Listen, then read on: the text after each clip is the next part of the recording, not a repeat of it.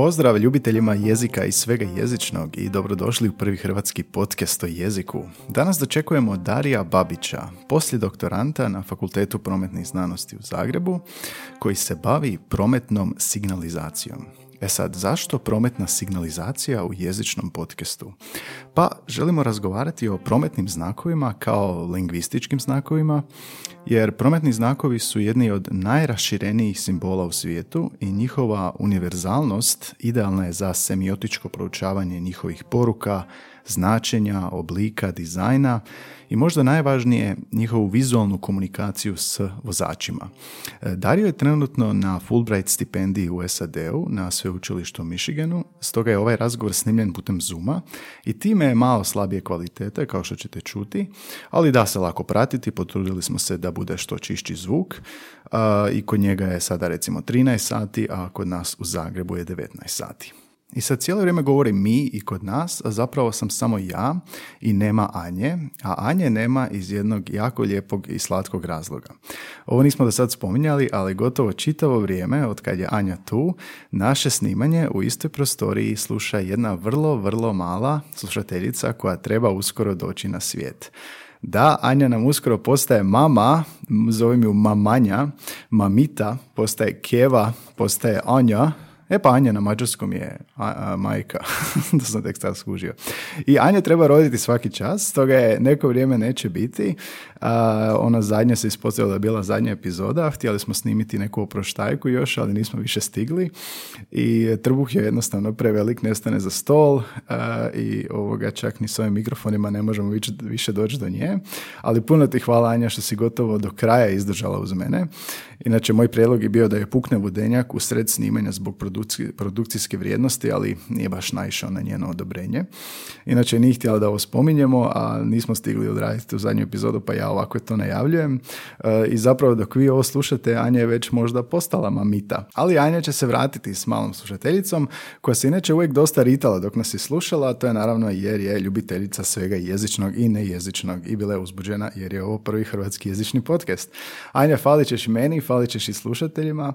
Tvoje mjesto te čeka kad, se, kad mala poraste, a čekaju te i bomboni, i irish cappuccino, i čokolade, i sve inače što si ovdje uvijek jela. A i pivo te čeka koje ćeš opet moći piti nakon određenog razdoblja. Inače, po tome sam skužio da je Anja trudna kad je prestala pit pivo. A ako želite poslati lijepe želje, slobodno ćemo ih primiti u komentarima na Instagramu, na Facebooku, na Soundcloudu gdje ovo slušate. Možete nam se javiti putem naše web stranice linktr.ee koja se crta bliski susreti. I to je to. Anja, budi nam dobro i vidimo se uskoro. A sada idemo dalje s današnjim gostom. Bliske susrete jezične vrste možete pronaći na bilo kojoj podcast platformi, možete se pretplatiti, a sve je objašnjeno na našem webu, dakle www.linktr.ee ko se crta bliski susreti. Jako komplicirana web stranica, ali zato je ima u opisu svake epizode i možete kliknuti gdje god slušate na link u opisu epizode. A inače, ako vam se sviđa kako radimo, podržite humanitarnu akciju koju vodimo. Prikupljamo sredstva za volontersku udrugu Are You Serious? I sve opet u opisu svake epizode, a donirati možete na stranici buymeacoffee.com ko se crta BSJV. Radi se dakle o portalu u kojem nam možete počastiti kavicom za 2, 5, 10 eura ili više i ta sredstva preusmjeravamo u sklopu ove akcije navedenoj udruzi. Inače, nedavno su o nama pisali Zadarski list, Netokracija, Srednja HR i još neki portali i to smo sve stavili isto tamo na web, pa ako vas zanima više o podcastu, kako je nastao, o nekim e, izazovima i e, što nastojimo, čega se bojimo, što nam je super, što nam nije tako super, sve je u tim medijskim istupima, e, tako da možete ovoga po prvi puta saznati ekskluzivno. Zvuči kao Gloria. I to je to za uvod. Anja će se vratiti, ja sam Gaj, ostao sam sam, a ovo su... Bliski susreti jezične vrste. Ali nisam, nisam nikad gostovao. Aha, super, evo prvo gostovanje. dobrodošao u podcast Dario Babić. ti si sa Zavoda za prometnu signalizaciju Fakultet prometnih znanosti. To je sad ono najkraće što te ja mogu predstaviti, a volio bi čuti tebe, pošto je ovo jezični podcast, možda neobičajan gost za početak, pa bi volio da možda malo opišeš kojim područjem se baviš, odakle dolaziš, jel da, i, i gdje si sada, recimo. Može. Eto, hvala puno prvo na, na pozivu. E, kao što si rekao, ja sam Dario Babić, dolazim sa Fakulteta prometnih znanosti Zavoda za prometnu signalizaciju i tamo radim, sada mi je ovo deseta godina. deseta jubilarna. Znači od završetka fakulteta zaposlio sam se, doktorirao 2018. godine na temu model predviđanja trajnosti oznaka na kolniku uh i sada sam trenutno uz zvanju poslije doktoranta. Poslije doktoranta. A završio si Tako prometni, jel?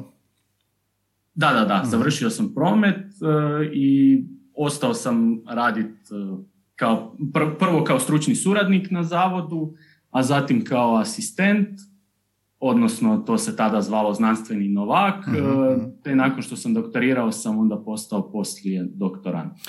Te se u principu bavim prometnom signalizacijom, e, voditelj sam laboratorija za ispitivanje prometne signalizacije na našem zavodu, što znači, e, u principu mi se bavimo ispitivanjem kvalitete prometnih znakova i oznaka na kolniku, ovako naj, najuže rečeno. A onda u sklopu toga se naravno bavimo i različitim projektima vezanim uz signalizaciju, na koji način signalizacija može povećati sigurnost cestovnog prometa, te isto tako i ostalim nekim faktorima e, kao što je ljudski čimbenik, na koji način e, čovjek utječe na sigurnost prometa, pa se bavimo malo i simulatorom vožnje, Ma daj. praćenjem pogleda vozača i utjecajem svih tih nekih cestovnih elemenata na sigurnost prometa i na ponašanje vozača. Ovo mi zvuči super. Laboratorij e, za testiranje prometne signalizacije. Kako to izgleda? Možete me smjestiti? Možete nas smjestiti tamo i kako izgleda taj laboratorij? Zvuči mi jako zanimljivo. Da, pa dobro, nije onako klasično laboratorij kako bi navikli hmm. gleda da mi sad imamo neke bijele kute ili, ili tako nešto i hrpa mikroskopa uh, okolo nas. To je više terenski laboratorij, uh, što znači da mi imamo opremu za ispitivanje prometne signalizacije na cestama. Imamo različite uređaje za ispitivanje uh, vidljivosti prometnih znakova i oznaka na kolniku i hmm. tu zaista mogu reći da smo kao fakultet jedinstveni u svijetu. Jel? E, moram na setu pohvaliti. E, taj uređaj, taj glavni uređaj za ispitivanje, e, za dinamičko ispitivanje oznaka na kolniku, što znači mi stavimo uređaj na mjerno vozilo i mi se vozimo po cesti i taj uređaj ispituje vidljivost oznaka na kolniku. Tipa znako, oznaka na kolniku, ali i znakova isto može. Oznaka na ovo je konkretno samo za, za oznake na kolniku, a isto tako imamo uređaj gdje mi onda dođemo ručno stavimo taj pištolj takozvani na znak, kliknemo i onda on izmjeri tu vidljivost. Da sad ne idem pre, preduboko, možda ćemo kroz, kroz dalje priču malo i dotaknuti taj dio. Uh, ali uglavnom, eto, kad smo, kad smo mi to kupili, taj dinamički uređaj, to je bilo negdje 2010. godine. Aha tako, smo se, e, tako sam ja zaposlen i još jedan kolega, jer kako je kupljen taj uređaj, mi smo tamo završili fakultet mhm. i trebalo je mladih snaga koji bi onda išli po terenu i, i ispitivale. I mogu reći da je to bio sedmi uređaj u svijetu koji je mm postojao, koji je kupljen. Tako da do sada, evo, gdje god mi dođemo, mi smo praktički jedina znanstvena institucija koja ima takve uređaje i, koje, i koja se bavi takvim ispitivanjem. Super, super, super i za, za, za fakultet. zvao sam te danas u podcast jer želim razgovarati o, o znakovima, prometnim znakovima kao sustavu vizualne komunikacije. Čini mi se kao da su prometni znakovi nekakva univerzalnost, kao da su univerzalni jezik, doduše nisu po nekom strogom smislu lingvističkom jezik, ali su svakako taj sustav komunikacije. I osim kao sustav komunikacije koriste znakove, odnosno znakovi su simboli. E sad, koliko su oni univerzalni, razgovarat ćemo danas. E sad, kad kažemo um, prometni znakovi, možeš li malo približiti tu čime se baviš kad kažeš prometno znakovlje, ja mogu tako reći znakovlje, što je tu? Jesi se bavio možda nekakvim takvim načinom proučavanja znakova kao komunikacijom, kao sustavom, kao jasnoćom, univerzalnosti i slično? Da, definitivno smo uključeni u taj dio i kao što sam rekao, dio naših istraživanja je usmjeren na, na čovjeka, uh na ljudski faktor u prometu, tako da definitivno uh, te neke mjere koje su vezane uz uh, upozoravanje vozača, pravovremeno upozoravanje vozača i tekako su dio našeg, našeg fokusa i našeg istraživanja pa smo radili neka istraživanja i vezana uz e, znanje ljudi o prometnim znakovima, mhm. kako ljudi e, percipiraju prometne znakove, ovisno o cestama po kojima se voze, ovisno o različitim uvjetima. Također mi smo dosta fokusirani, e, kao što sam rekao, taj laboratorij ispituje vidljivost prometnih znakova, mhm, mhm. pa nas dosta interesiraju noćni uvjeti koji su kritični uh, i gdje u stvari znakovi predstavljaju jedini način na koji vozači mogu dobiti vizualnu informaciju. Naravno ako govorimo o cestama koje nemaju cestovnu rasvjetu i tako dalje. Mhm. Što je u konačnici velika većina cesta van naselja. Svjetlo u mraku, ha? jedina oznaka, putokaz. E, e, pa to je to, tako je, tako. Da. Što se tiče, e, dakle, e, komunikacije, mislim, prometni znakovi su, su ta komunikacija između zakona i vozača, odnosno regulacije e, kako nas država ili, ili, ili vlada ili, ili kogod tvrtka vodi cestovnu sigurnost, osigurava nama tu nekakvu, jel da, naravno, sigurnost nas i sudionika drugih u prometu.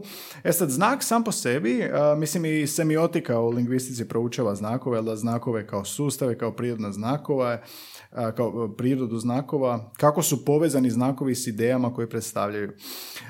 E sad, htio sam te pitat, e, kad bi morao objasniti nekome ko je došao s druge zemlje ili s drugog planeta i nikad ne razumije ovaj sustav, kako bi nekom objasnio prometni znak i što on nastoji postići, što on nastoji svoju, kakvu komunikaciju nastoji osigurati između ta dva smjera? U principu glavna funkcija znakova je naravno da oni pruže, ovo što si rekao, pruže određenu informaciju vozačima. E sad, ovisno o njihovoj kategoriji, ta informacija se mijenja i e, odnosno različita je, a isto tako i važnost te informacije za samog vozača je različita. uh E sad, ta komunikacija nekako ide kroz tri osnovne stvari, a to je oblik, boja i sama poruka. Oblik, boja i poruka. Tako je. I mi kombinacijom te tri stvari u stvari vozaču pružamo informaciju. uh Što znači čak i da uh, ovaj, uh, zašto je na primjer stop, stop znak specifičnog oblika. Zato da i kad ga vidimo sa stražnje strane, mi ne moramo uopće pročitati da na njemu piše stop, mi ćemo znati što on znači. Tako, je. Tako da mhm. mi uvijek pokušavamo kombinirati oblik, boju i simbol kako bi vozačima pružili uh, informaciju o tome što se od njega očekuje ili što mu slijedi uh, ispred njega. uh Ovo, ovo sa stopom je jako zanimljivo. Znači možeš ga sa stražnje, ne moraš vidjeti ni boju, ni natpis koji ima na sebi. Jel to možda znači da onda je taj stop znak univerzalan u svim zemljama da će biti takvog oblika? Da, da, da. U, u praktički mislim da u svim zemljama svijeta je, je takvog oblika. uh nisu svi znakovi u svim zemljama isti i postoje različiti sustavi znakovlja.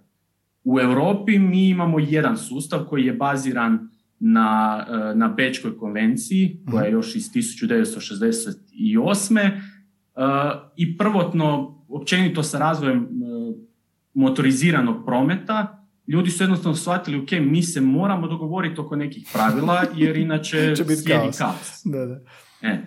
I prva, u stvari, konvencija je bila u Parizu 1909. godine, ako se ne varam, i na toj konvenciji su dogovorili neke osno, neka osnovna pravila i u stvari tu su definirani osnovni oblici prometnih znakova. Tad su oni rekli, ok, mi ćemo za opasnost koristiti istostranični trokut sa vrhom prema gore, za naredbu ćemo koristiti krug, a za obavijest ćemo koristiti e, pravokutnik ili kvadrat. Aha, aha.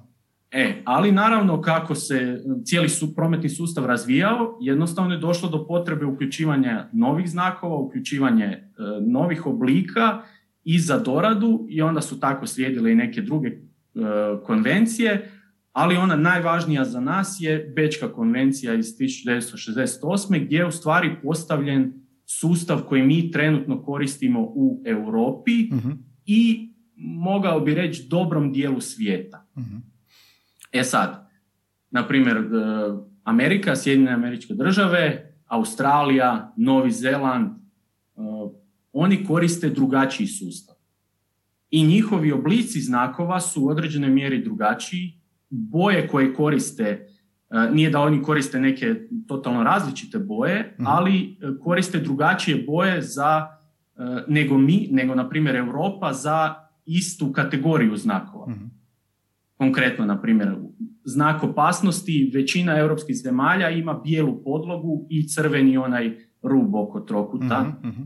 U Americi je to, oni zovu diamond shape oblik, kao u obliku dijamanta i on je žute boje.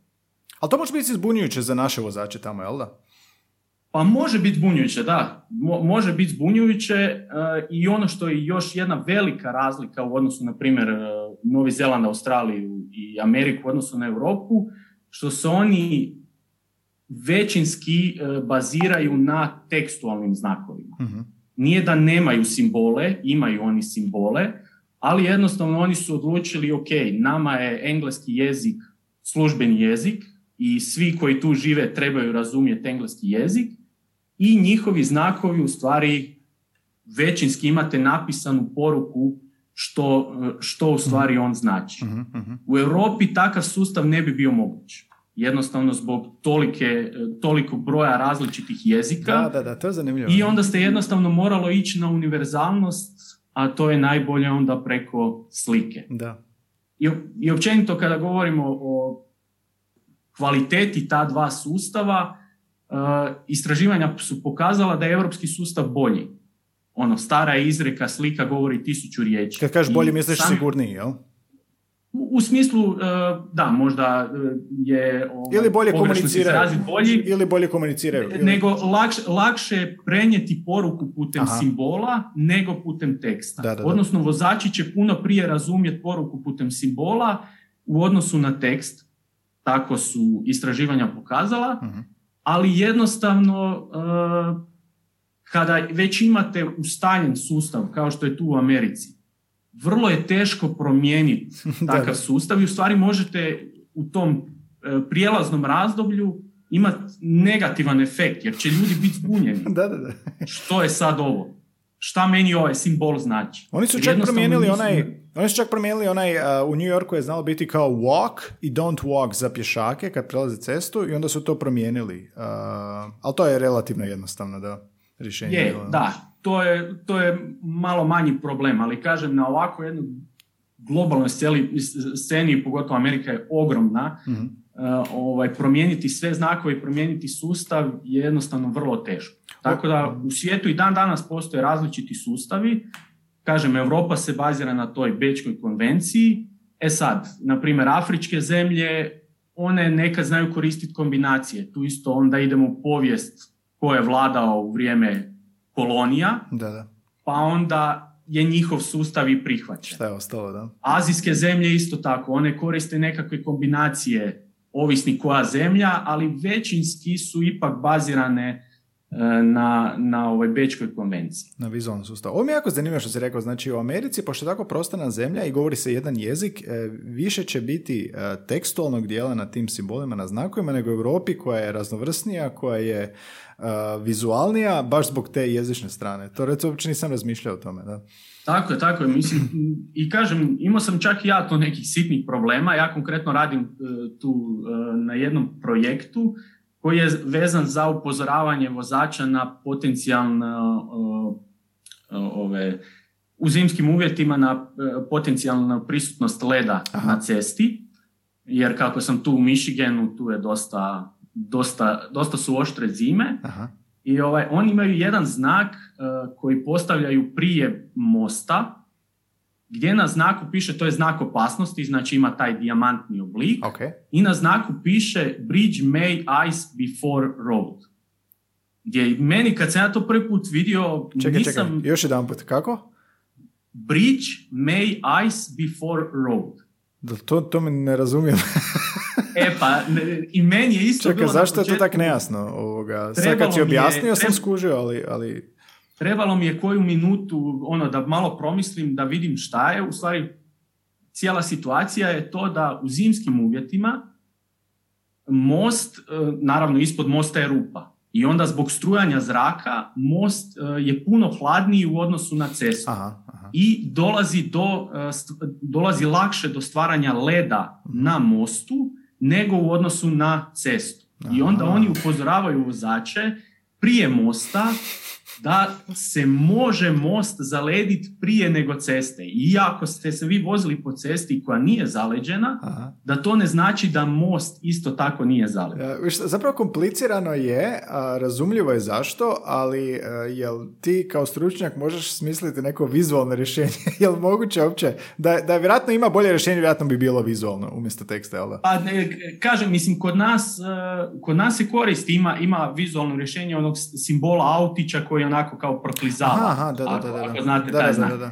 E sad, to je isto jedna poruka gdje u, u stvari mi ukazujemo da može doći do proklizavanja. Mhm. Ali kažem, tu je, u Americi je takav sustav da se oni baziraju više na jeziku Mhm. i oni takav znak neće koristiti. Da. Nego će napisati bridge may uh, ice before road i vi kao vozač koji ste prošli autoškolu i položili vozački, vi trebate znati vaše obveza znanja značenja tog znaka. Da, da, da. Zanimljivo, da. A htio sam te pitati, ok, vratit ćemo se na sve ovo. Na početku si rekao boja, a, oblik i a, eventualno tekstovni znak a, koji tekst, tekstualni dio na znaku. Jel, to je ta univerzalnost. Mislim, i semiotika, semiotika proučava, jel da, znak ne može postati bez objekta koji objekt predstavlja, jel? I ti znakovi su biti lingvistički znakovi, jel? Isto imaju različite boje, oblike i ograničen broj riječi. E sad, moje pitanje je um, koliko je taj simbol, um, kako su oni usuglasili da će, da će određeni vizualni um, prikaz neke situacije biti tako jasno shvaćena? Ili se puno više oslanjaju na to da ko prođe autoškolu i kroz cijeli život gleda nekakav simbol, da će kroz iskustvo i kroz obrazovanje razumjeti signal. Ili bi znakovi trebali biti takvi da instinktivno se prepoznaje opasnost. Gdje je tu taj balans? Pa najbolje bi bilo kad bi znakovi bili takvi da instinktivno prepoznamo. I, i u stvari većina znakova ili barem dobar dio znakova je takav. Mhm. Čak i da ne znamo apsolutno ništa. Dobro, stop, stop. Zato, tu, tu, je slika, tu je slika malo bolja, možda nekad. Aha. Jer uh, kada vidimo sliku, mi intuitivno možemo zaključiti o čemu se radi. Mhm. Na temelju nekog našeg prijašnjeg iskustva, koje čak ne mora biti vezano uz promet. Da. S druge strane, isto tako možemo reći za tekst. Čovjek će pročitati tekst pa će znat, ali opet postoji tu balans, evo što sam ti ja rekao za ovaj znak, gdje opet ne mora značiti da ćeš znat to značenje. Mhm. Tako da e, nisu svi ti simboli bez veze izmišljeni, nego je zaista tu provedena su istraživanja i, i dan danas se rade te neke sitne korekcije kako bi se znakovi što je više pojednostavili. Mhm. Znači cijela ideja simbola znaka, ako sad govorimo o europskom sustavu koji je baziran više na simbolu, odnosno na slici, ideja je da, i, i to je neki princip koji se treba pratiti, je da znakovi budu što jednostavniji, Mhm. što manje detalja, a što intuitivniji. Mhm. I na taj način će se postići da vozač kada ugleda e, prometni znak, da jednostavno shvati o čemu se radi, a ne da on mora provesti vrijeme promatrajući taj znak i razmišljajući hm, što bi sad ovaj znak mogao meni značiti. E, ali kad su došlo... Je- Da, reci, doši. Što se ti... Mislim, kažem, to je idealna situacija, ali opet imamo mi dan danas znakova gdje jednostavno i u ovom našem europskom sustavu gdje dolazi do zbunjivanja vozača. Jer jednostavno možda nije taj simbol najbolje dizajniran, možda nije najintuitivniji. Isto tako u kombinaciji ako taj znak nije čest znak na cesti, onda jednostavno tu može doći do, do određenog e, stupnja nerazumijevanja. Ali imaš li primjer možda za recimo koji bi znak bio takav koji je ovoga malo zbunjujuć za, za, za ljude, baš zato što je ili rijedak ili ga ne vidiš često ili je nov? Da, mislim, ima, ima tih primjera, mi smo na našem zavodu radili e, takva slična istraživanja, sad teško mi opisati te znakove, to bi najbolje bilo kad bi mogli kad bi vidjeli, da. da, jer mislim, teško je to malo opisati sad koji znak što znači. Ne govorim samo za Hrvatsku, to kažem i, i na razini Europe. Aha, Ali, na primjer, evo ima jedan zanimljiv znak uh, u Australiji, ako se ne varam, je izgleda kao šahovsko polje znači taj dijamantni oblik i kao šahovsko polje i to vam u stvari označava završetak ceste. Čekaj, crno-bijela polje to... što? Baš... Da, tako je ono. Kao šahovsko polje? crno-bijeli. Odnosno crno-žuti na tom znaku. uh Ali kažem, ima dosta takvih znakova još uvijek i, i dan danas se radi na toj, na toj Bečkoj konvenciji ako govorimo za Europu. Da, da, da. Naprimjer, nije sad da je to tamo 1968. da je ona izglasana i većina zemalja je to prihvatila.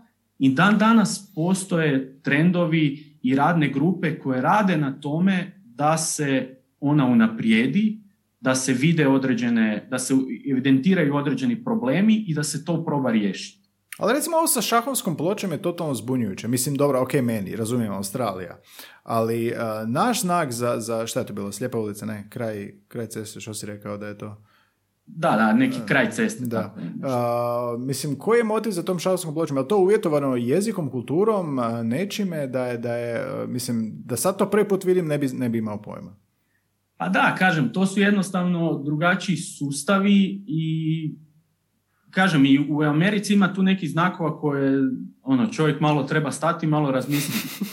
Iako je tekstualno napisano, što u stvari, što stoji iza da, tog nije baš teksta. jednostavno, da. Nije kao stop da. E, ali ovaj, u principu meni osobno se zato više sviđa taj europski sustav e, jer je više baziran na slici i kao što sam rekao stara je izreka slika govori tisuću riječi. Da, da. Tako da smatram da je puno lakše prenijeti informaciju putem jednostavne slike, mhm. odnosno jednostavno simbola, nego putem gomile nekog teksta ili jednostavno meni se čini da je to, da je to puno lakše. Ali da ima i dalje problema, ima. I kažem, jako je puno znakova, općenito e, u, u sustavu i mi kad pogledamo naš pravilnik imamo gomilu znakova. Mhm. I naravno teško je za očekivati od čovjeka da od bilo kojeg vozača da će on sad znati značenje apsolutno svakog znaka u bilo kojem trenutku. Zato ti simboli i te poruke trebaju biti jednostavni, lako shvatljivi i, mhm. i intuitivni. Mhm. A recimo to kada oni razvijaju, spomenuo si ovo kako se promet razvija, kako se dolazi do novih prometnih rješenja, Uh, jel si upućen u to kako, kako izgleda taj proces osmišljavanja znaka? Jel oni uzmu neku fokus grupu ljudi pa stave znak pa šta mislite što ovo znači? Jel si kad bio uključen u takav pa, neki proces? E, nisam konkretno bio uključen u to, ali da, čak, čak i tako. Mislim, ima hrpa istraživanja koje, koji ne rade, na primjer, prometni inženjere, nego rade psiholozi. Aha. Koji su vezani uz dizajniranje prometnih znakova. Gdje onda oni gledaju koja načela primijeniti, kako dizajnirati znakove, e, jer je u stvari to povezano s ljudskom percepcijom. Da. I mi želimo prenijeti poruku što jednostavnije i što brže vozaču. uh To je cilj prometnog znaka. uh Ako vozač mora razmišljati o tom prometnom znaku, e nešto nije dobro. Kao to treba sa, Kao sa ledom. Tako je. A, a evo, konkretno, mislim, ja sad ne znam, e, Jel to istina? To je, ovaj, ja sam to čuo od kolege Ševrovića s našeg fakulteta koji je stvarno ovaj, stručnjak u sigurnosti prometa. Aha. E, on je rekao da kad se dizajnirali ti osnovni oblici, na primjer u, u, u europskom sustavu, da su ti oblici uzeti iz nekih razloga. Pa na primjer, e, opasnost, zašto je uzet istostranični trokut sa strelicom, e, sa vrhom prema gore, zato što podsjeća na strelicu, kao na nešto što te može ubost, na neku opasnost. Aha. Ja bih prvo rekao da je uskličnik, kao da podsjeća me na uskličnik. Ili, ili to, može se čak i tako... možete ubasti, ovo je super. ovaj, drugo je, na primjer, naredbe ili obveze, one su većinski krug. Aha. I sad, krug podsjeća na kovanicu, što znači da mi trebamo nešto platiti. Aha, ako se ne držimo toga. A na primjer, e, znakovi obavijesti su u pravilu kvadratnog oblika, kvadrat podsjeća na neku kuću, na nešto gdje mi idemo po neku informaciju ili tako aha, nešto. Informativno. informativni objekt. Aha, aha. Kod ovog oblika, recimo, Tako, dijamant si spomenuo da je, šta kažu za dijamant, jel ima? pa mislim, to je, sad ne znam ko, kojom logikom su išli tu u Americi, mhm. ali njima to predstavlja opasnost. Uh-huh. No, to, je, to je osnovni oblik e, za opasnost u Americi i oni, na primjer, koriste žutu boju uh-huh. za, za taj znak. U Europi je bijela osnovna boja, u većini zemalja. Uh-huh onda sam recimo primijetio ono, kako imaš znak stop, već smo govorili. E sad, na autocesti za krivi smjer, taj stop je nešto posebno. Uh, kad opasnost najlaska u krivi smjer, jel da, to je ogromna ploča sa onom mm rukom, ako se ne varam, i to je, to je kao da ono i slijep čovjek može vidjeti. Je li uh, razvijanje znaka i vizualne komunikacije bila uvjetovana nedovoljnim kapacitetom običnog znaka. Šta se tu dogodilo?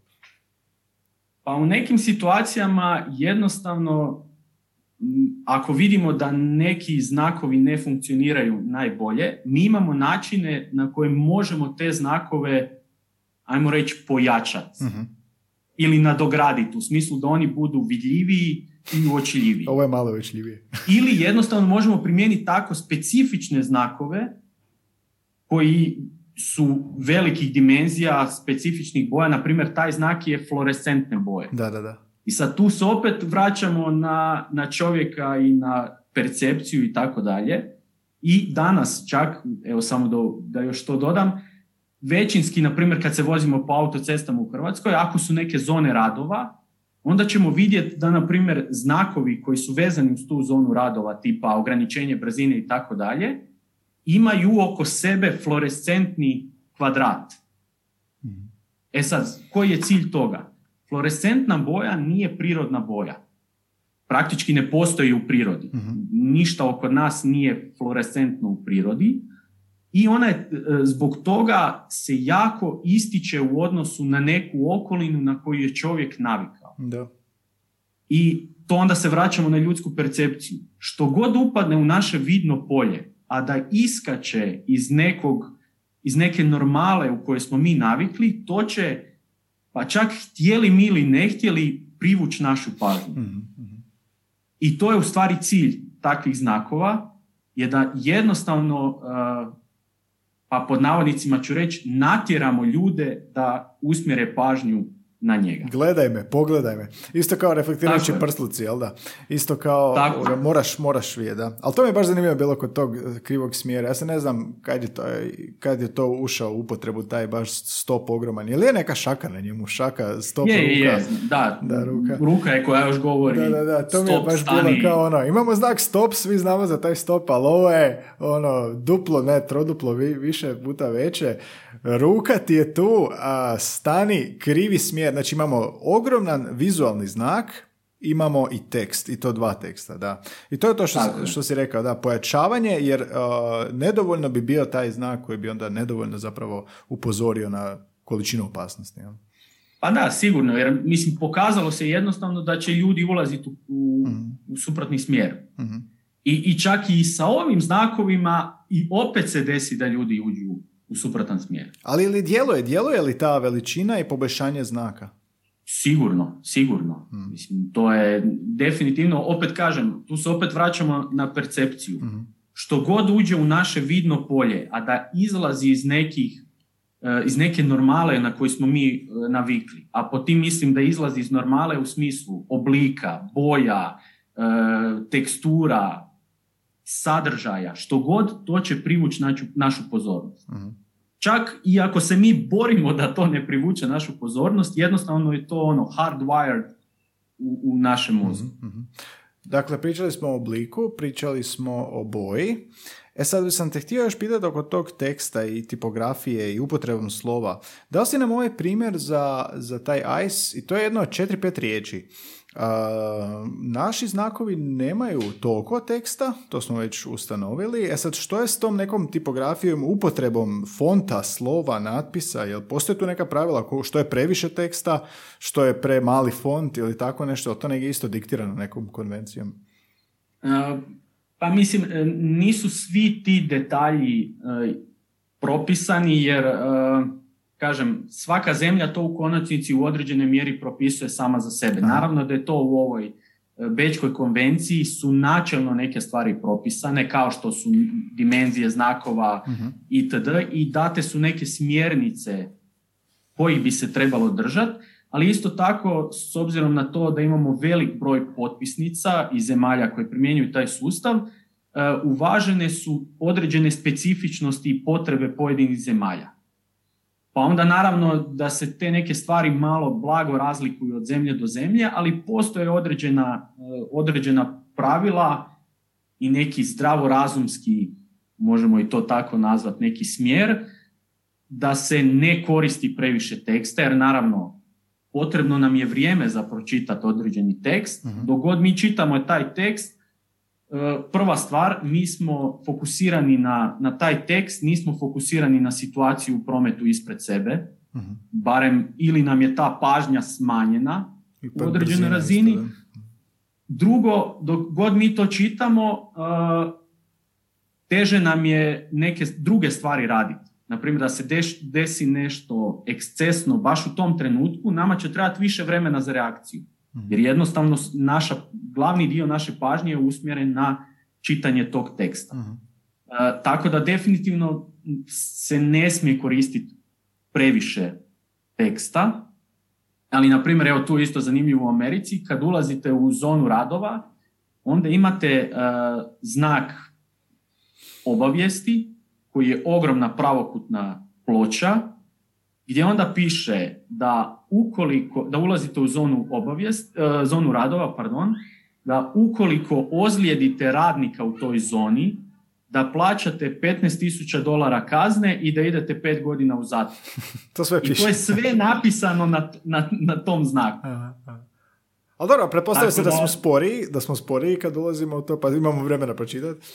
Pa tako je, da, ali mislim, kažem, to u Europi ja zaista ne mogu zamisliti situaciju u kojem bi se tako nešto implementiralo.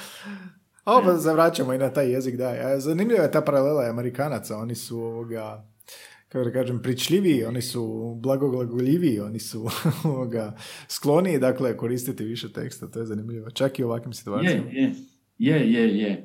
A I ovo što si, što si pitao vezano za, za font i tako dalje, da, mi u Hrvatskoj imamo standardni font koji je definiran.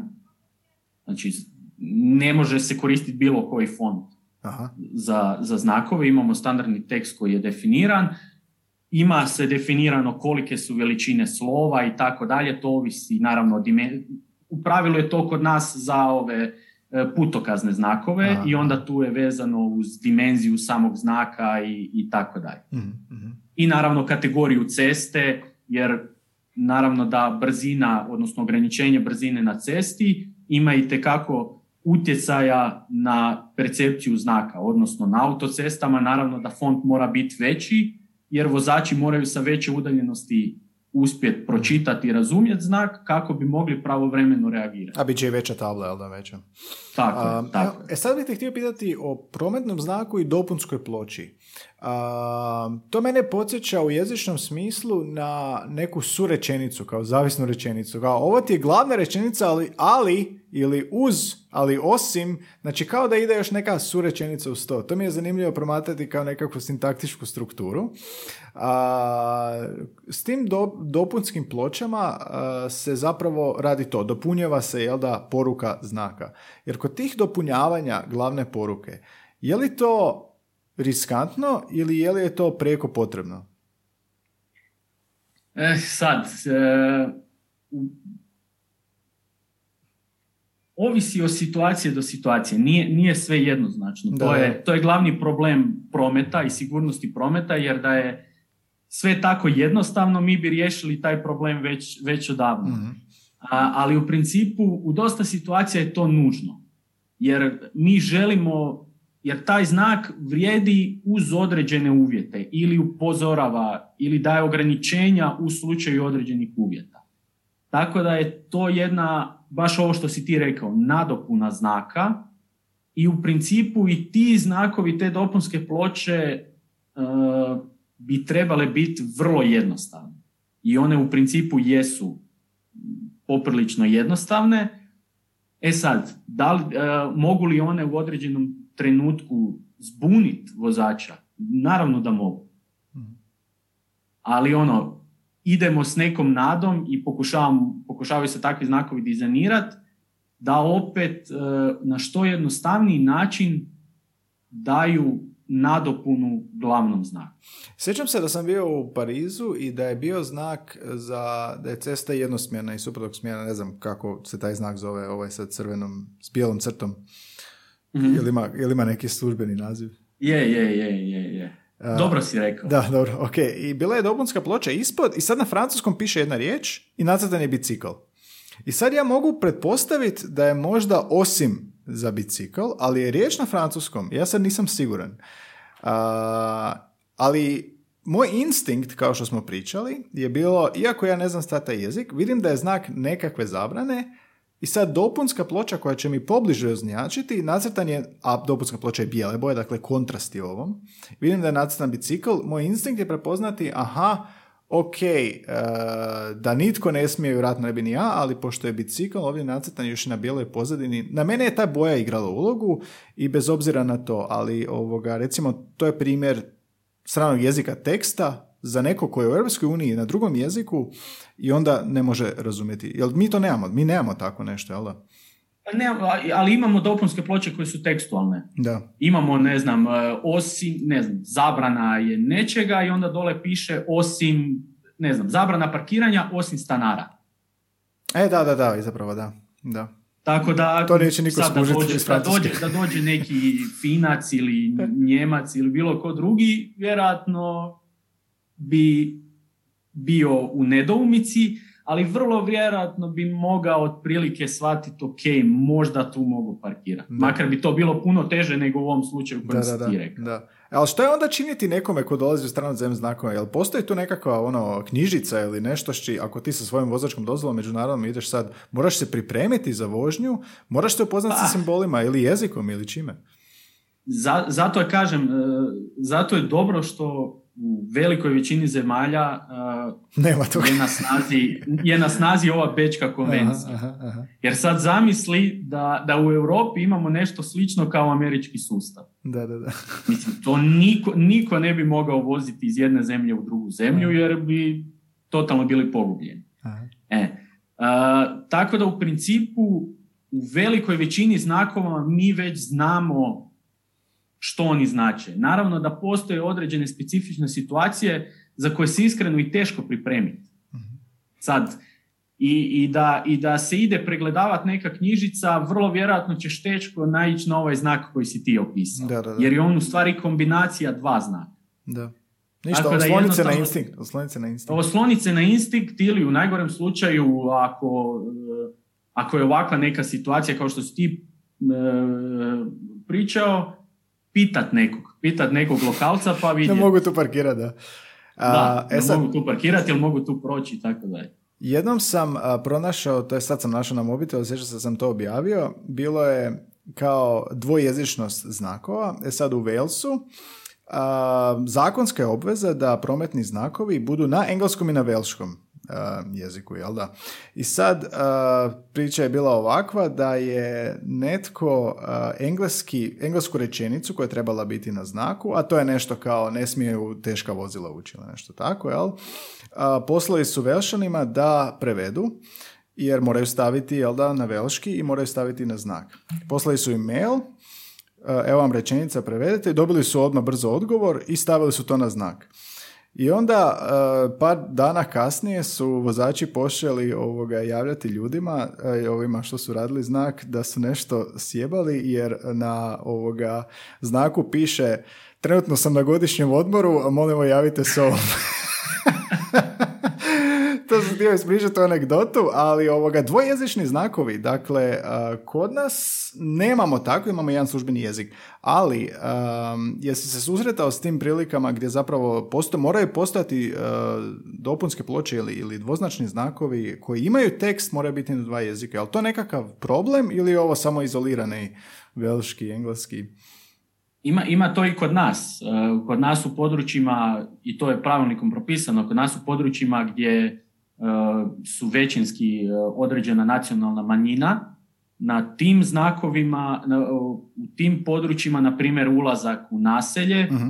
se piše dvojezično. To znam za ulazak u naselje, ali ovako prometnih znakova nema, nema nečega. Da, Ovako ne, ali kažem, u principu je to onda vezano uz putokaze. Aha gdje onda mjesta, na primjer imamo to u Bosni i Hercegovini ili u Srbiji, mhm. gdje onda imamo čirilično pismo i latinično pismo. Aha, tako je, da. I uglavnom je to onda vezano za, za putokaze. Naravno da onda to iziskuje, odnosno to ima određene neke svoje e, malo probleme jer u nekim situacijama morate imati onda veće znakove jer imate duplo teksta. Da, da, da. I tako dalje, ali eto, što je tu je, mislim, E, službeni su, službeni su jezici, službena su pisma i jednostavno dizajneri znakova se moraju nekako nositi s tim, ali opet kažem, treba imati e, i u tom slučaju prilikom dizajniranja i takvih, na primjer, putokaza, treba se voditi e, jednostavno imati u, u, glavi da se ne pretjera sa tim informacijama. Hmm. Jer ima, ima jedan znak, mislim, meni je žao što sad e, ne mogu... Pa možeš ga opisati, možemo se dočarati ako ga opišeš. Da, da, da, opisat ću ga. U Zagorju je kod nas i putokazna je ploča. Ja sam doslovno, kako mi smo dosta išli po terenima, onda gdje god nađemo nešto tako slikamo, mislim, mi smo doslovno morali stati ispred tog znaka, zaustaviti vozilo, jer na tom znaku je bilo jedno 16 naziva mjesta. Za, sad, za jedno mjesto ili, ili više? Ma za neka sela. Sad to je bilo, nek, ajmo reći, neko, neko raskrižje. I onda sad pokazuje, ne znam, četiri sela idu lijevo, pet sela ide desno, tri sela su e, naprijed i tako dalje. Mhm. Mislim, nema šanse da to neko može pročitati u vožnju. Doslovno nema šanse. E, I tu treba voditi računa, jer da, i u, u, u psihologiji ako se ne varam, mislim da čovjek može u svoju ovu kratkotrenu memoriju staviti 7 e, plus minus dvije informacije ili 5 plus minus dvije informacije. Znači to je jedan vrlo ograničen broj informacija i onda kad uzmete u obzir da se vi vozite u autu pri određenoj brzini i da nije to jedine informacije koje vi primate, nego primate i hrpu okolnih vizualnih informacija, e onda treba voditi računa da se na te, ne znam, putokaze ne stavi deset mjesta. Mm. Ili, na primjer, šest, sedam mjesta, pa onda u slučaju ovih dvojezičnosti dobijemo 12 natpisa. To me podsjeća na kao da imaš ono ogromnu rečenicu koja nema zareza, nema točke, tako me podsjeća na to. E sad, ako je to takva rečenica, onda je prostor između znakova uh, ili od znaka do neke opasnosti kao neki paragraf, kao neki odlomak. Kako je to uh, regulirano, tipa koliko moram ranije dobiti informaciju da bi prije, prije što bi da letio na tu opasnost ili prije što bi nešto to znao, ili ima tu ujednačenosti ili razlike između... Ima, ima. To je isto propisano. Naravno da uvijek ima nekih specifičnosti, ali na primjer, evo, konkretno znakovi opasnosti oni se moraju postaviti minimalno 150 metara prije same opasnosti. 150. Zato da jednostavno vozaču daju vrijeme da e, prilagodi svoje ponašanje i da se pripremi na ono što dolazi. Mhm.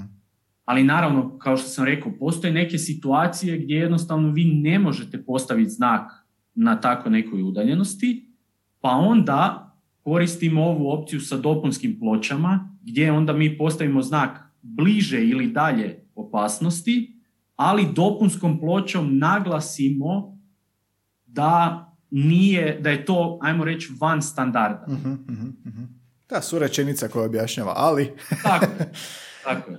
Upravo, upravo to. Htio sam te pitati, e, kad su, spominjao si konvenciju, kad je to doneseno, kad su ti znakovi postali opće korišteni i opće definirani? U kojem to razdoblju govorimo?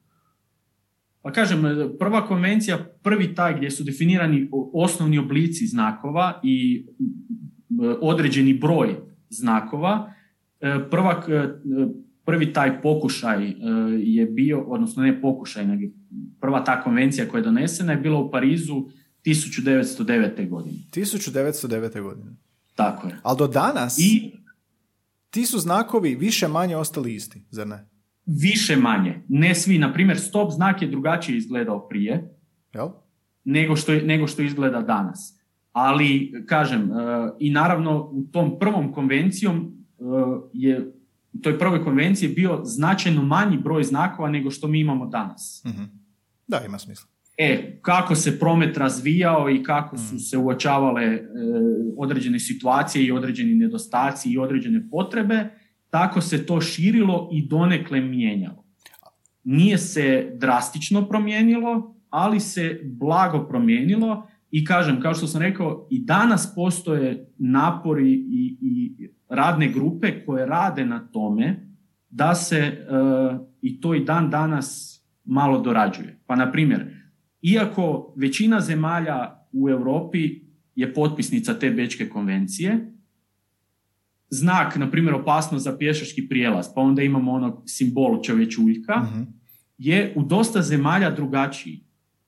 Izgled samog čovječuljka je blago drugačiji. Nije sad to nešto krucijalno da će utjecati da mi nećemo shvatiti što taj znak znači, ali jednostavno e, s ciljem e, unificiranja, da. standardiziranja i danas e, te grupe rade na jedinstvenim znakovima. Tako da se i očekuje, ajmo reći, novije izdanje te Bečke konvencije e, koja će biti. Mm. Uskoro. I evo, konkretno znam, znam da se radi na tome da je ta cijela Bečka konvencija digitalizirana, mhm. što znači da, na primjer, proizvođač znakova može otići otići na taj web, kliknuti, ok, želim, želim znak opasnosti, uh, želim znak opasnosti uh, vezan za, za pješački prijelaz, najlazak na pješački prijelaz i onda će dobiti, ajmo reći, standardiziran izgled tog znaka, koji, na primjer, može iskoristiti. Mhm. Jer i dan danas postoje te sitne, sitne razlike u hrpi znakova. I čak E, na primjer skandinavske zemlje, zato opet kažem, Bečka konvencija je propisala standarde, ali je ipak dopustila da zemlja može svoje e, neke stvari prilagoditi svojim specifičnostima. Pa skandinavske zemlje, kako imaju dosta e, snijega, onda one za znakove opasnosti koriste žutu boju. I općenito za većinu znakova koriste žutu boju čisto kako bi u zimskim uvjetima došlo do jačeg kontrasta. Mm. Da. I na taj način odmah bolje uočljivosti samog znaka. A osim to što je boje, ovo sve što si objasnio je standardizacija i onda individualne razlike ili kao da si objasnio standardni jezik i dijalekte. tako mi je to, to me sve tako podsjeća i drago mi je da pričam o tome e sad, kad recimo 1909. su doneseni znakovi i rekao se da se stop mijenjao.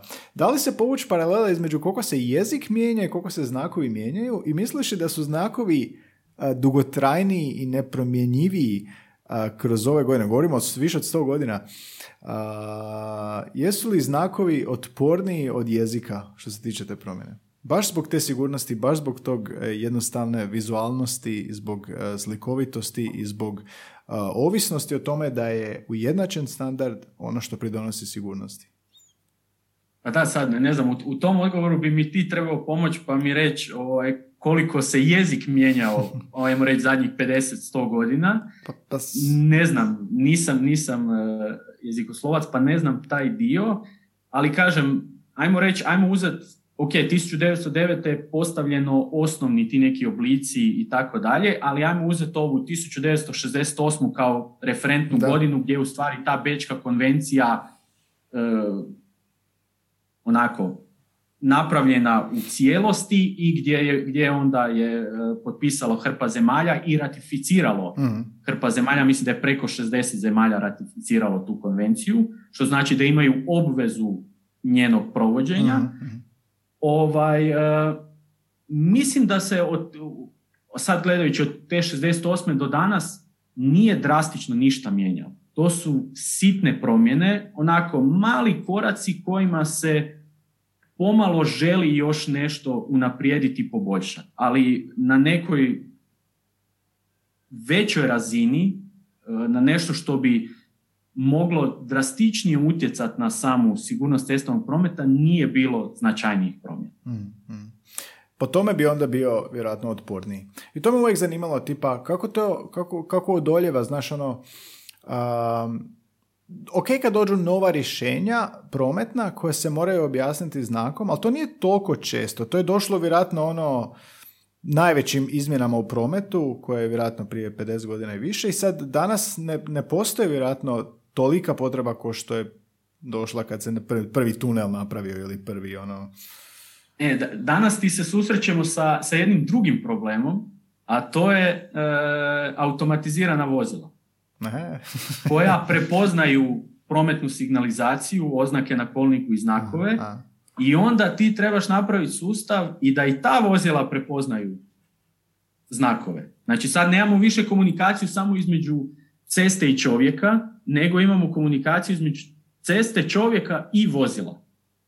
I onda što je tu problem? Čovjek, na primjer ove dopunske ploče što si spomenao, to je ubojstvo za, za automatizirana vozila. Čovjek jednostavno shvati što se dešava i evo, kao što si ti rekao, ti ćeš tamo u Parizu, tvoja intuicija će shvatiti otprilike značenje mhm. tog znaka. Automatizirano vozilo ne može. Pa čekaj, znači su ono, strojevi pametniji, kako ne može shvatiti da je... Ovaj, pa ovi, to je ljudski faktor. kako su pametniji. Ako, ako imaš algorit, u algoritmu zapisan taj znak i značenje tog znaka, onda će vozilo prepoznati. Ako nema, ništa. Sve mora biti I sad, na primjer, uh, ima na, na, ne znam, na cesti ima znak 50 ograničenje, ali ispod je dopunska ploča koja kaže, ne znam, da je 50 ograničenje, sad ja bubam bez veze. uh Primjer, da je 50 ograničenje uh, od, ne znam, 9 na večer do Aha. 6 ujutro. uh Automatizirano vozilo to ne može zaključiti. Trenutno. Pa čekaj, još uvijek nisu to, pa to je, to je prepoznavanje znaka, pa Google ima onaj lens, prepoznaje tekst sa slike.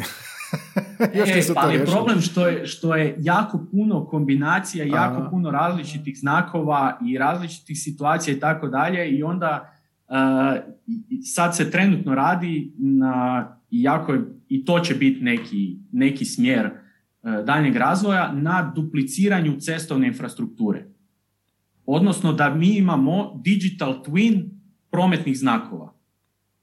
Da se točno zna, ok, ovaj znak je fizički na cesti, ali mi u nekom cloudu imamo isto tako njega digitalno smješteno. A, kao da na Google Mapsu ucrtan recimo. Tako, nešto. tako je. Upravo da onda ta vozila, automatizirana vozila mogu putem komunikacije koristiti te informacije i shvatiti značenje okay, sad mi je uh, prometnih Sad mi je lakše. sad im više vjerujem. E. Ali to je zanimljivo, da, sam... pogled između stroja, čovjek, čovjek komunicira sa znakom bolje nego što će stroj, a oboje su znakovi, oboje su uh, ploče, oboje su ono... Da, zato, zato što trenutno uh, većina tih uh, automatiziranih vozila koja, koja mi koristimo, mislim, to su stan, možemo govoriti o ovim standardnim vozilima. Na primjer, imaš auto koji ima ADAS sustave u sebi. uh I sad on ima u sebi, a to praktički svaki, svaki novi auto ima, ima u sebi sustav za prepoznavanje prometnih znakova. E sad, on prepoznaje te znakove na temelju u većini slučajeva, jer je to najjeftinija e, solucija, pomoću kamere. Znači ima kamera koja snima okolinu i onda on iz kamere prepoznaje oblik, tako dalje i mm shvati koji je znak. E sad, e, ta kamera, ono što mi kao ljudi imamo prednost je što mi imamo neko znanje, imamo mogućnost razmišljanja i interpretiranja situacije oko nas. Kamera, ona vidi, on očita oblik, očita eventualno boje, očita simbol i to je to. Hmm. Nema, nema dodatnog inputa nema mozga i razmišljanja. Tako. nema AI. To je zanimljivo. A što, a što misliš kako će onda, znači ovo, je, ovo što si rekao, postojaće digitalni neki footprint, digitalni otisak znaka, misliš da će ići u tom smjeru?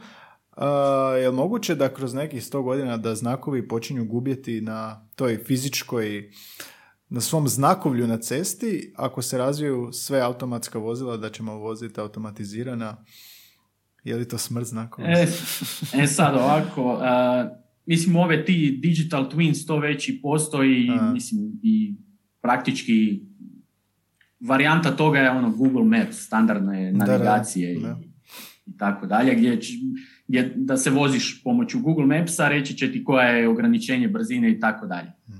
To je ono, barem na nekoj najosnovnijoj, najosnovnijoj e, razini. E sad, kad se, počela, kad se počeo u stvari raz, razvitak tih automatiziranih vozila, onda znam da je bila priča, to je to, mislim, ne trebaju nam više znakovi, ne trebaju nam oznake na kolniku, ne treba nam ništa, jer nema jednostavno šta, ta vozila će biti pametna i neće nam to više trebati.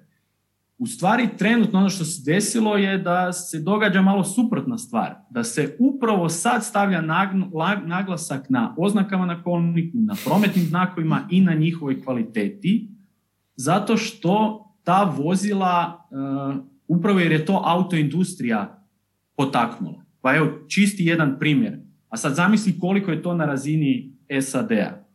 Uh, kod njih je standardna većina cesta većina cesta, e, oznake na kolniku, ove bijele linije, uzdužne, su širine 10 cm. uh I to je kod njih tradicionalno tako već sto i nešto godina. E sad, došla je Tesla i ne samo oni, ali ajmo reći evo, Tesla, i oni upalili svoje vozilo i krenuli voziti po cesti i Tesla ne može očitati oznake na kolniku jer su preuske. I šta se sad dešava? E, cijeli novi pravilnik, mislim, naravno pravilnik o prometnim znakovima i cijeloj signalizaciji u Americi naravno da postoji, ali sada ide nova varijanta pravilnika gdje su došlo do značajnih izmjena koje su upravo usmjerene E, na osiguravanje što bolje čitljivosti za automatizirana vozila. Da, da, da, zanimljivo. I za takve sustave. I, na primjer, oni su sad promijenili širinu oznaka na, kolnika, na kolniku sa 10 na 12,5. Mm-hmm. I sad, Čekaj, šta, sve, sve cijelo... se bojaju u Americi sad? To će biti kroz jedan period će se mijenjati polako. Još taj pravilnik nije službeno uh, donesen, ali na primjer Kalifornija je uh, to prije par godina napravila jer naravno u Kaliforniji je cijela ta industrija, pa je onda i, i najveći pritisak bio i jednostavno dolazi do nekih potreba za što boljom kvalitetom i tako dalje. Nažalost, dok je čovjek bio jedini, ono, svi su prije govorili, ha, ne znam, on je kriv, ne znam, napravio je pogrešku kao čovjek i to je to.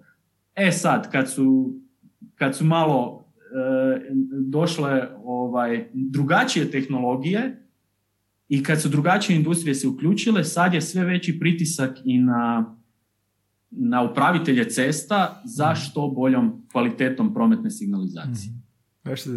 Tako da u stvari trenutno se događa sve ono suprotno što su predviđali. Ma ostaće znakovi.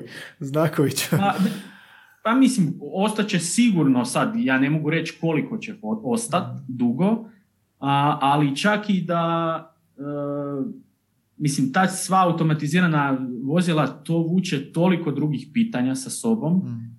i dogod vi imate čovjeka, dogod imate jedno vozilo koje vozi samo čovjek, koje nije automatizirano, vi njemu morate pružiti informacije.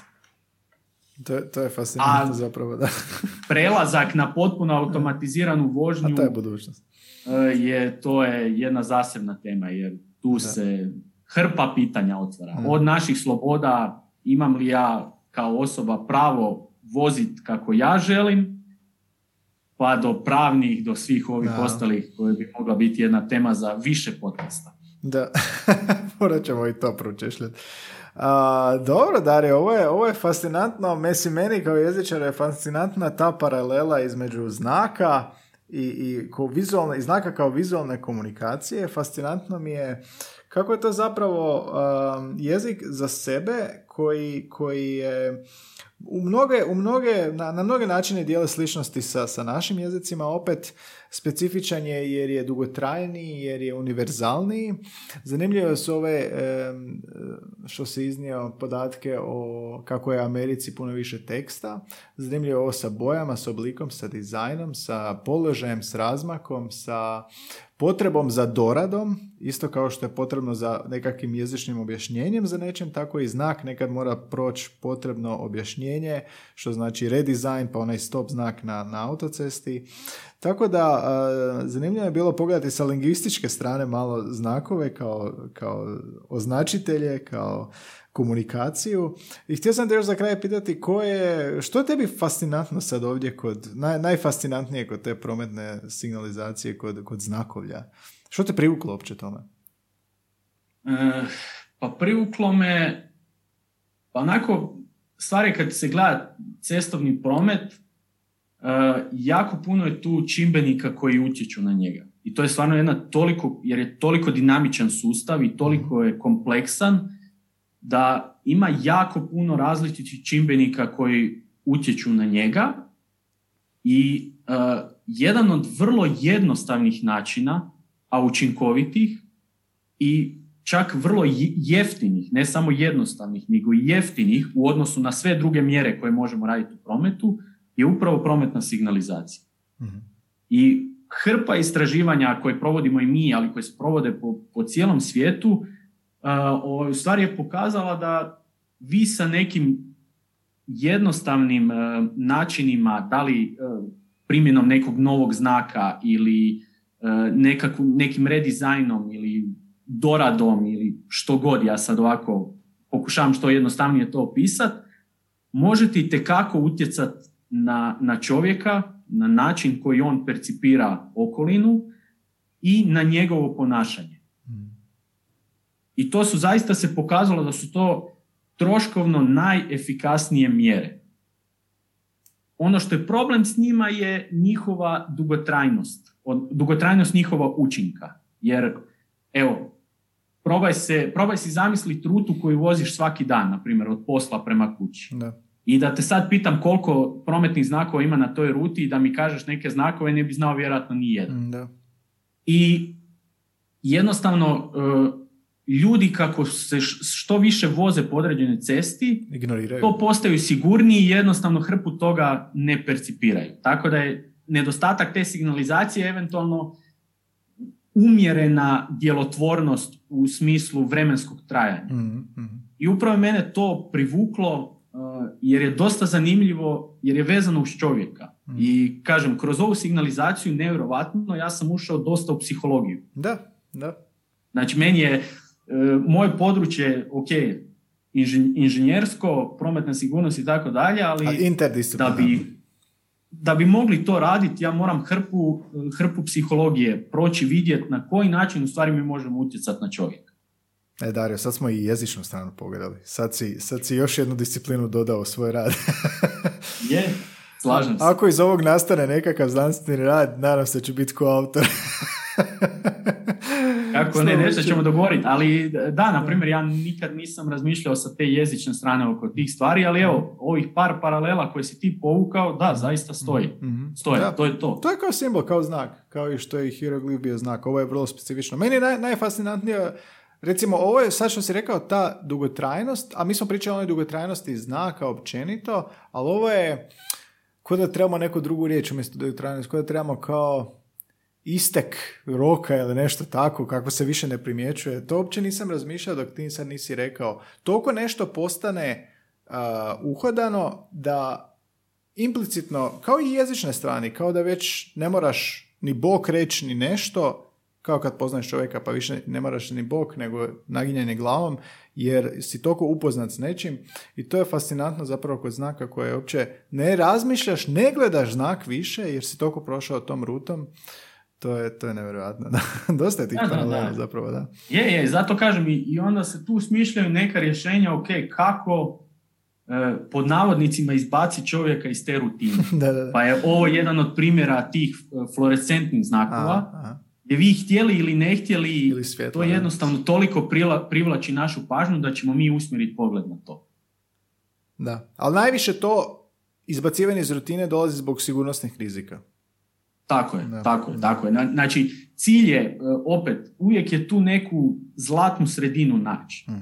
Jer ako mi sad na svaki čošak postavimo te fluorescentne znake, Da, onda se gubi. Da. Njihova važnost će opast. Mhm. Jer ljudi će se previše opet naviknuti na to i onda ih opet neće percipirati. Znači Mhm. oni moraju biti implementirani tamo gdje zaista e, su nužni.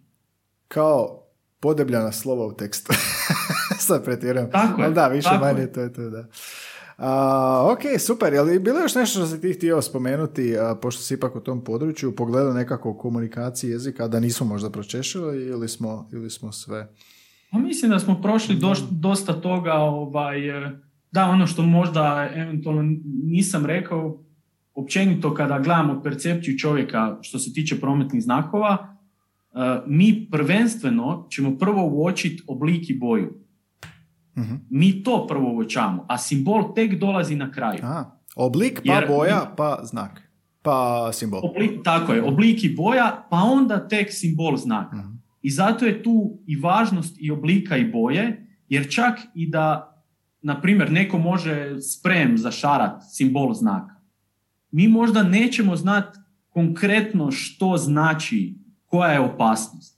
Ali ćemo se putem oblika i boje moći pripremiti, ok, neka opasnost je, Mhm. pa bit ću malo oprezniji Da. da. tu je važnost tog dijela. Znači mi e, općenito kada se to gleda kroz teoriju imamo tri faze percepcije prometnog znaka. Uočavanje, prepoznavanje i čitanje. Da, da, Znači mi, mi ćemo u prvoj fazi uočiti da se nešto nalazi ispred nas, ali nećemo znati ni koji je oblik, ni koja boja, ni koji simbol, ali s obzirom na naše iskustvo ćemo moći prepostaviti da je to neki prometni znak. Mislim, naravno to se događa relativno u kratkom, Mhm. Da, kratkom vremenu. brzo, da. Nakon toga ćemo mi vidjeti, aha, to je trokut, ima crveni rub, bijelu pozadinu, ok, znam iz svog iskustva i svog znanja da je to opasnost. Mhm. I tek onda u završnoj fazi mi ćemo vidjeti, aha, to je opasnost, Da. ne znam, oštar, oštar zavoj. Da. Slijed, slijed informacija. Slijed informacija. Tako je. Super. E, imam za kraj još jedno pitanje što pitamo sve goste, a, a to je što ti jezik predstavlja. E sad mi smo pričali o, o, o vrlo specifičnom vizualnom sustavu komunikacije znaka, pa te mogu pitati što ti znak predstavlja, a mogu te pitati što ti jezik predstavlja. Pa odaberi nešto od tog dvoje, jer imaš određen pogled i kao znanstvenik, istraživač, um, inženjer, naravno i na jezik, ali možda čak i u duhu ovog danas, pa eto odluči što bih htio izraziti. Znak je u jednoj riječi ili, ili jezik je. I ne možeš reći znak je znak. U, u jednoj riječi. Da, u jednoj Aj, riječi. oj. da. A, hm, ne, ne, ne znam da, a, hoće li moći u jednoj riječi, ali e, mogao bi reći da je i znak, a i jezik, neovisno koja forma Mhm. on bio, da je po meni osnova e, nekog ljudskog i društvenog e, e, pod navodnicima poretka ili društvenog uređenja bolje. Društvenog bolje- uređenja, bolje da, da. A je, je, da, i jezik je znak. A i tako, je tako znak, i u prometu. Da. Znači znak je osnova prometnog uređenja. Osnova ne samo znak, uređenja. nego i oznake na kolniku i, e, i e, ovaj, prometna svjetla i tako dalje, ali onako... Rećemo uređenje, jezik, jezik ili znak jednako uređenje, možemo to reći. da bude jedna riječ. Tako je, evo, možemo, možemo tako. Dario, hvala ti puno na gostovanju, nadam se ti bilo dobro, da, te- da te ovoga nismo ispilili previše s ovim jezičnom stranom, a opet da smo uspjeli povezati jedno i drugo. Ne, super, hvala tebi i kažem, evo, ja nisam nikada razmišljao kako sam inženjer, ne bavim se tim Da, da, da, jezičnim da, dijelovima da, i onda mi je super čuti ovako neke paralele koje ti povučeš, Da. Gdje u stvari vidiš da je to sve e, Pa sigurno i onim timovima kad razvijaju znakove ima, ima lingviste ili, ili, ili, ili jezičare Sigurno, nešto, sigurno, da, da, da. I, I lingviste i psihologe, Mhm. sigurno. Da. Najmanje su tu inženjeri. vas niko ništa ne pita. Kasnije kad ima problema sa sigurnosti, onda vas zovu. E, pa to on, onda mi trebamo rješavati. da, da, da. Super, Dario, hvala ti puno. Puno sreće dalje. U Michiganu si, jel da? Na Fulbrightu si, jel? Tako je, tu sam na Fulbrightu na Michigan State University, u mm-hmm. uh, College of Engineering, mm-hmm. Department of uh, Transportation and Environmental Engineering. Okay. Tu sam već, evo, osam mjeseci, još dva tjedna sam tu, uh, bližim se polako kraju, kraju. i Donesi, se ukradi, ukradi onaj dijamantni znak. da ga imamo. I ovaj preveliki su, oni imaju tolike dimenzije znakova puno veće u odnosu na Ogromni su, pa sve ogromno. Šira cesta, širi, šira vozila, sve. Ne, ne bi mi ni u kofer Dario, hvala ti puno na gostovanju i čujemo se. Hvala, hvala tebi puno i pozdrav. Bok.